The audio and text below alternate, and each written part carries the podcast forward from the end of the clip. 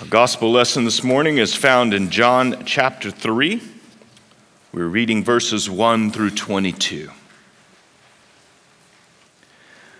Now there was a man of the Pharisees named Nicodemus, a ruler of the Jews. This man came to Jesus by night and said to him, Rabbi, we know that you are a teacher come from God, for no one can do these signs that you do unless God is with him. Jesus answered him, Truly, truly, I say to you, unless one is born again, he cannot see the kingdom of God. Nicodemus said to him, How can a man be born when he is old? Can he enter a second time into his mother's womb and be born? Jesus answered, Truly, truly, I say to you, unless one is born of water and the Spirit, he cannot enter the kingdom of God. That which is born of the flesh is flesh, and that which is born of the Spirit is spirit. Do not marvel that I said to you, You must be born again. The wind blows where it wishes, and you hear its sound, but you do not know where it comes from or where it goes. So it is with everyone who is born of the Spirit. Nicodemus said to him, How can these things be? And Jesus answered him, Are you the teacher of Israel, and yet you do not understand these things? Truly, truly, I say to you, we speak of what we know and bear witness to what we have seen, but you do not receive our testimony. If I have told you earthly things and you do not believe, how can you believe if I tell you heavenly things? No one has ascended into heaven except he who descended from heaven, the Son of Man. And as Moses lifted up the serpent in the wilderness, so must the Son of Man be lifted up, that whoever believes in him may have eternal life. For God so loved the world that he gave his only Son, that whoever believes in him should not perish but have eternal life. For God did not send his Son into the world to condemn the world, but in order that the world might be saved through him. Whoever believes in him is not condemned, but whoever does not believe is condemned already, because he has not believed in the name of his only Son, has not believed in the name of the only Son of God. And this is the judgment. The light has come into the world, and people loved the darkness rather than the light because their works were evil.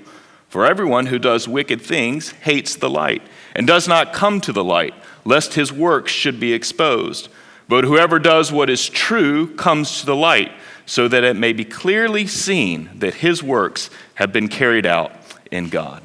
This is the word of the Lord. Let's pray.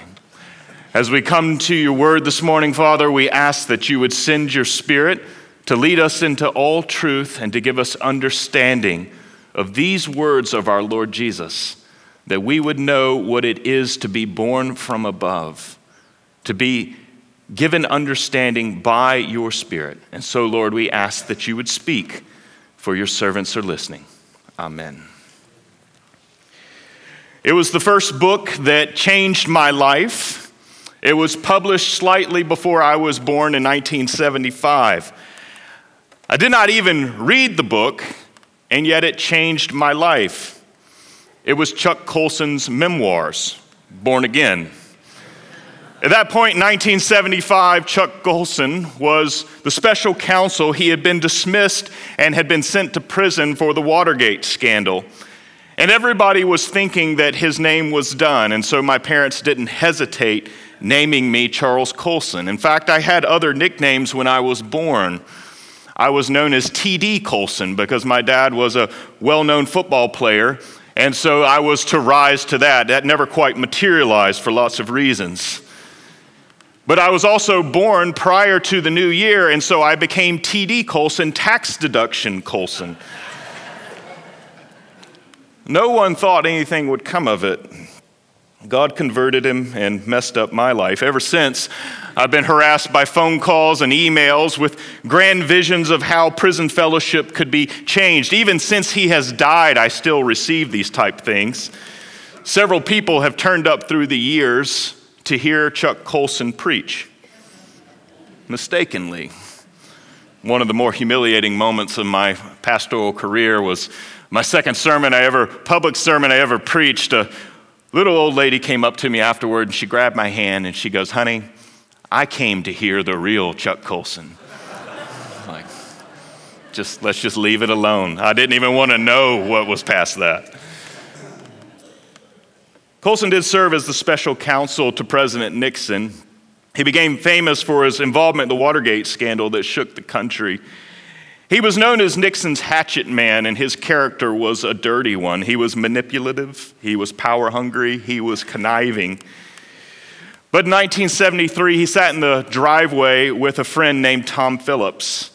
Tom was a powerful man. He was the CEO of the Raytheon company, and Tom had become a Christian. And Chuck was asking him questions that night. Tom didn't know, but Chuck Colson had just learned that evening that he was going to be the subject of the investigation, and he knew that his world was coming to an end. Tom read to Chuck from the book Mere Christianity on the chapter about pride. And Chuck Colson, there, listening to those words and discussing Jesus and his claims on his life, he encountered Jesus Christ in a real and living way. Colson's conversion was a high profile event. It led to many other public conversions. It was a work of God. And it's easy for us, isn't it, to get caught up in the high power conversion stories. But really, it's a common story. It's a common story for everyone who has encountered Jesus Christ. That the same miraculous power that turned Charles Colson to Jesus Christ that came upon him by the power of the Spirit is the same power that turned you to have an interest in him as well. It's the same kind of encounter that took place then and there for Chuck Colson that takes place for you here and now as you hear him and receive him and believe him. And in the next two chapters of the Gospel of John, we'll find two private encounters. Jesus meets a man by night named Nicodemus, and he meets a woman, a Samaritan woman, at a well. And in these two encounters, we see what it means to meet Jesus Christ and what that encounter looks like. So, what exactly is it that happens? There's three things important for us to focus on from the passage this morning. But the first is that Jesus, when we encounter him, he confronts us with a frightening reality.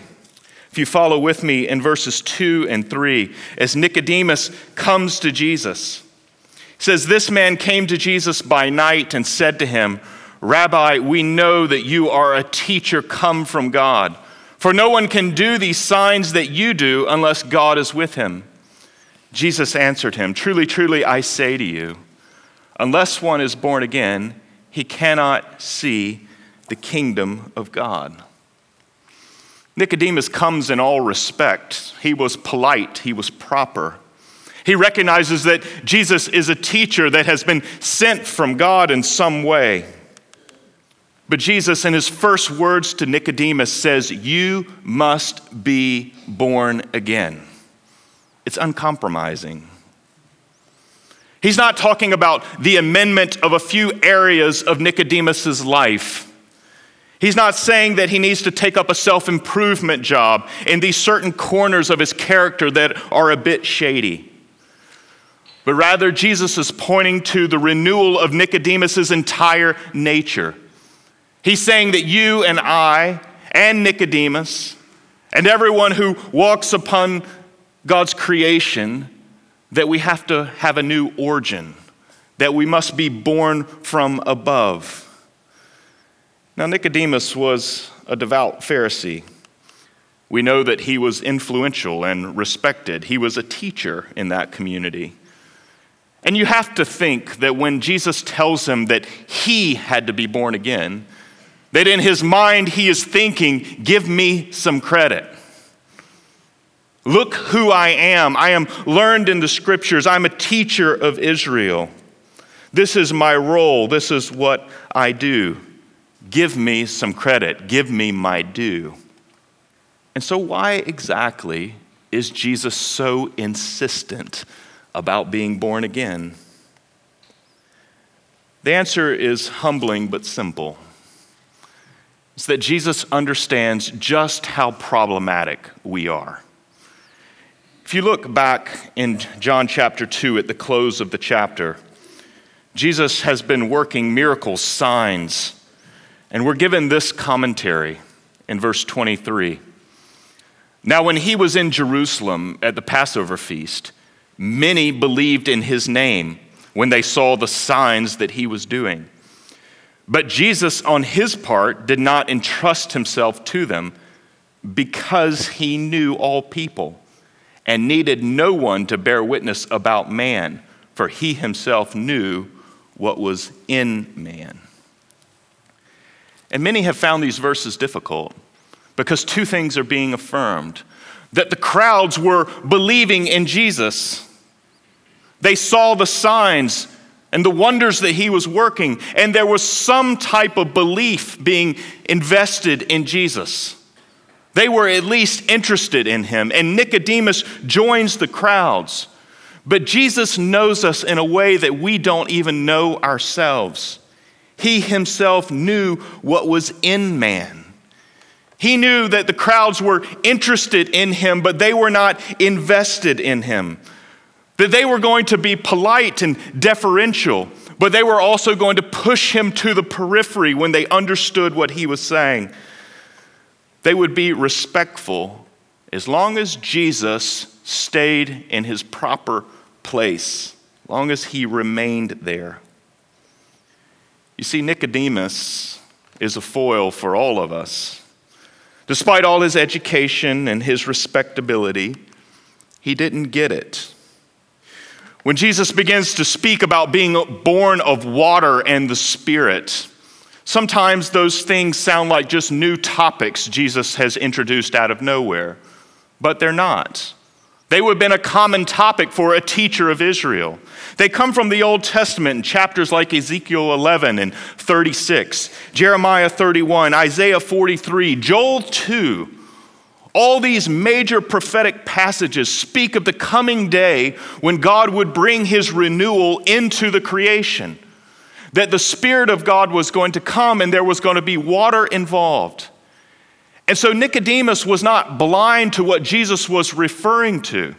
He theologically understood what Jesus was saying. He simply didn't find it credible that Jesus was the one bringing this great renewal. Theologically, he affirmed it. Experientially, he was saying no. And so he asked Jesus questions. They border on dense, but in verse 4, how can a man be born when he is old? Can he enter a second time into his mother's womb and be born? And then once again in verse 9, how can these things be? These are the questions that Nicodemus was asking. And you see his focus. He was focused on what he found humanly possible. He was focused upon what he discovered to be within the competencies of human beings. He was focused on what he thought human beings were capable of. And Jesus was saying that the Spirit has to give this gift. That what is of flesh is flesh, but what is of spirit is spirit. That it must descend from heaven upon us, was what Jesus had explained and that there is no real knowing of the one true living God as long as we hold on to our human competencies, our human capacities, and what we define as human possibility. Jesus has to confront Nicodemus in all of his religious knowledge because he was absolutely missing it that he had to be born again. We must be born through water and the Spirit. And this is what happens in a genuine encounter with Jesus is that we meet our utter need. We're brought very low. And there is no discrimination. No matter our background, no matter our class, no matter what we've done, that the ground is extremely level before Jesus when he confronts us in our sins and tells us that we need to be born again. We need a new origin. The second thing, though, that we see in this encounter is that Jesus also comforts us with God's accomplishment. As you follow down in verse 10, you'll see that Nicodemus begins to ask a more honest question, and he says, How can these things be? And Jesus begins his explanation. And particularly in verses 14 through 16, we find the high water mark of his explanation of how the new birth would come into the world. Follow with me there. No one has ascended into heaven except he who descended from heaven, the Son of Man. And as Moses lifted up the serpent in the wilderness, so must the Son of Man be lifted up, that whoever believes in him may have eternal life. For God so loved the world that he gave his only Son, that whoever believes in him should not perish, but have eternal life. How can these things be? Jesus doesn't point us to jumping on the treadmill and accepting a program that by some means we may climb the ladder into heaven and be born again. Rather, what he explains is that there is a mission from God. It begins in the love of God in all eternity. And then it involves the descent of the Son of Man into the creation of God's making that had been corrupted by sin. And then that Son of Man ascends across and dies. And then he ascends into heaven to take up his rule. And the Spirit comes to apply it. Jesus brings all of this in a very compact, short sermon to bear for Nicodemus. And at the center of all of that sermon that he delivers to Nicodemus is this idea of the Son of Man being lifted up. You find here in verse 14 a reference to a strange event in Numbers chapter 21, where the people of Israel, on their way out of Egypt, begin to grumble and they say it would be better for us to be back in Egypt. And so fiery serpents came among them. And as they were bitten by the serpents, they began to cry and confess their sins. And so a golden serpent was made and raised up. And when the people who had been bitten looked to that golden serpent, they were healed and renewed. And Jesus says, So shall the Son of Man be lifted up he descends into the world in order to ascend onto a cross where his glory is displayed and where he suffers and brings an end to condemnation for all who will look to him. That this is the accomplishment of God. That the new birth is freely given, it's not earned or deserved. We don't work ourselves into it. It's not something we accomplish for ourselves, it's accomplished for us by what God has done in Jesus Christ. And the way Jesus tells the story is he brings the cross into the very center of human history.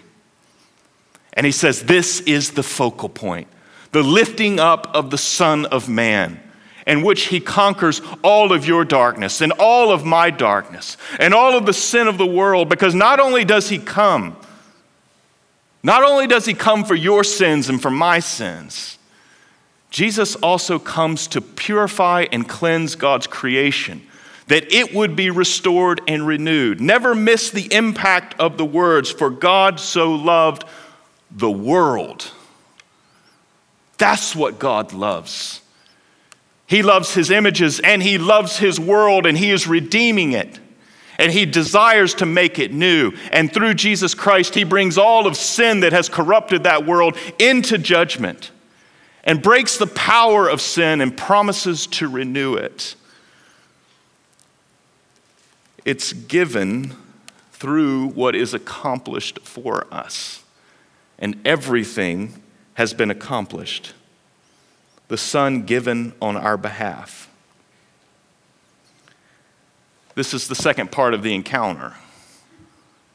Is that just as we're confronted with very disturbing realities of our problems, we're also comforted with God's accomplishment.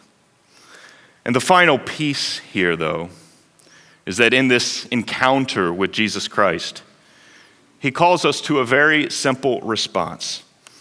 If you follow with me in verse 21, but whoever does what is true comes to the light, so that it may be clearly seen that his works have been carried out in God.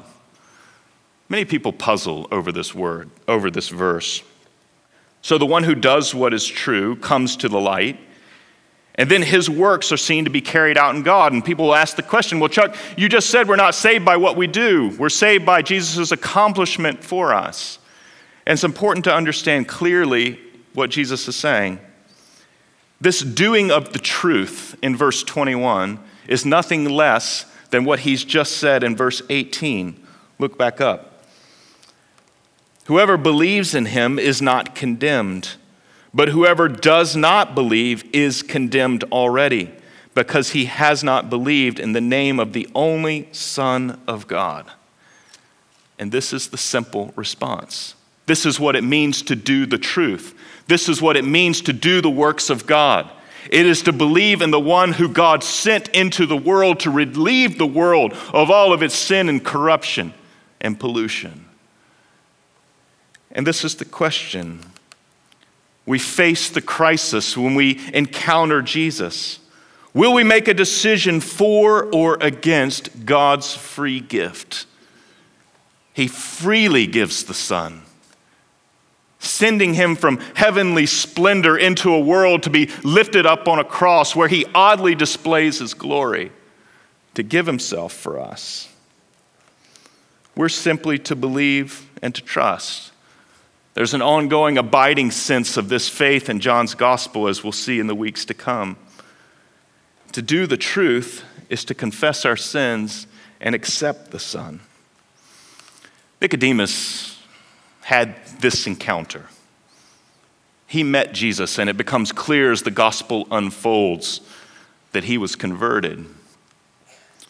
Chuck Colson had this encounter, and he was transformed and changed. May we know this encounter. To face the frightening reality that God knows us and sees through us that our frames are weak and we're frail and we're riddled with sin, and our problem is far worse than we even know. And he invites us out of the denial that would want to make it somehow less worse. And he gives us comfort in his son that he's accomplished it for us and coming into the world and ascending onto a cross. That we would then simply believe being born of water and the Spirit, invited into the family of God to experience the great renewal of all things. That's the great hope and promise of being born again. It's being joined in God's new creation. In all of our religiousness, don't miss the main point. Don't miss the simple truth of being born again. Let's pray. Father, we are grateful for the great clarity our Lord Jesus brings into a complex situation and for the great clarity that he brings to us today as to what is truly significant and important and all that he has done and all that he has accomplished for us that we might be born again. May we not just be interested, but may we be invested in Him, believing and trusting Him, and doing His truth. We pray in Christ's name. Amen.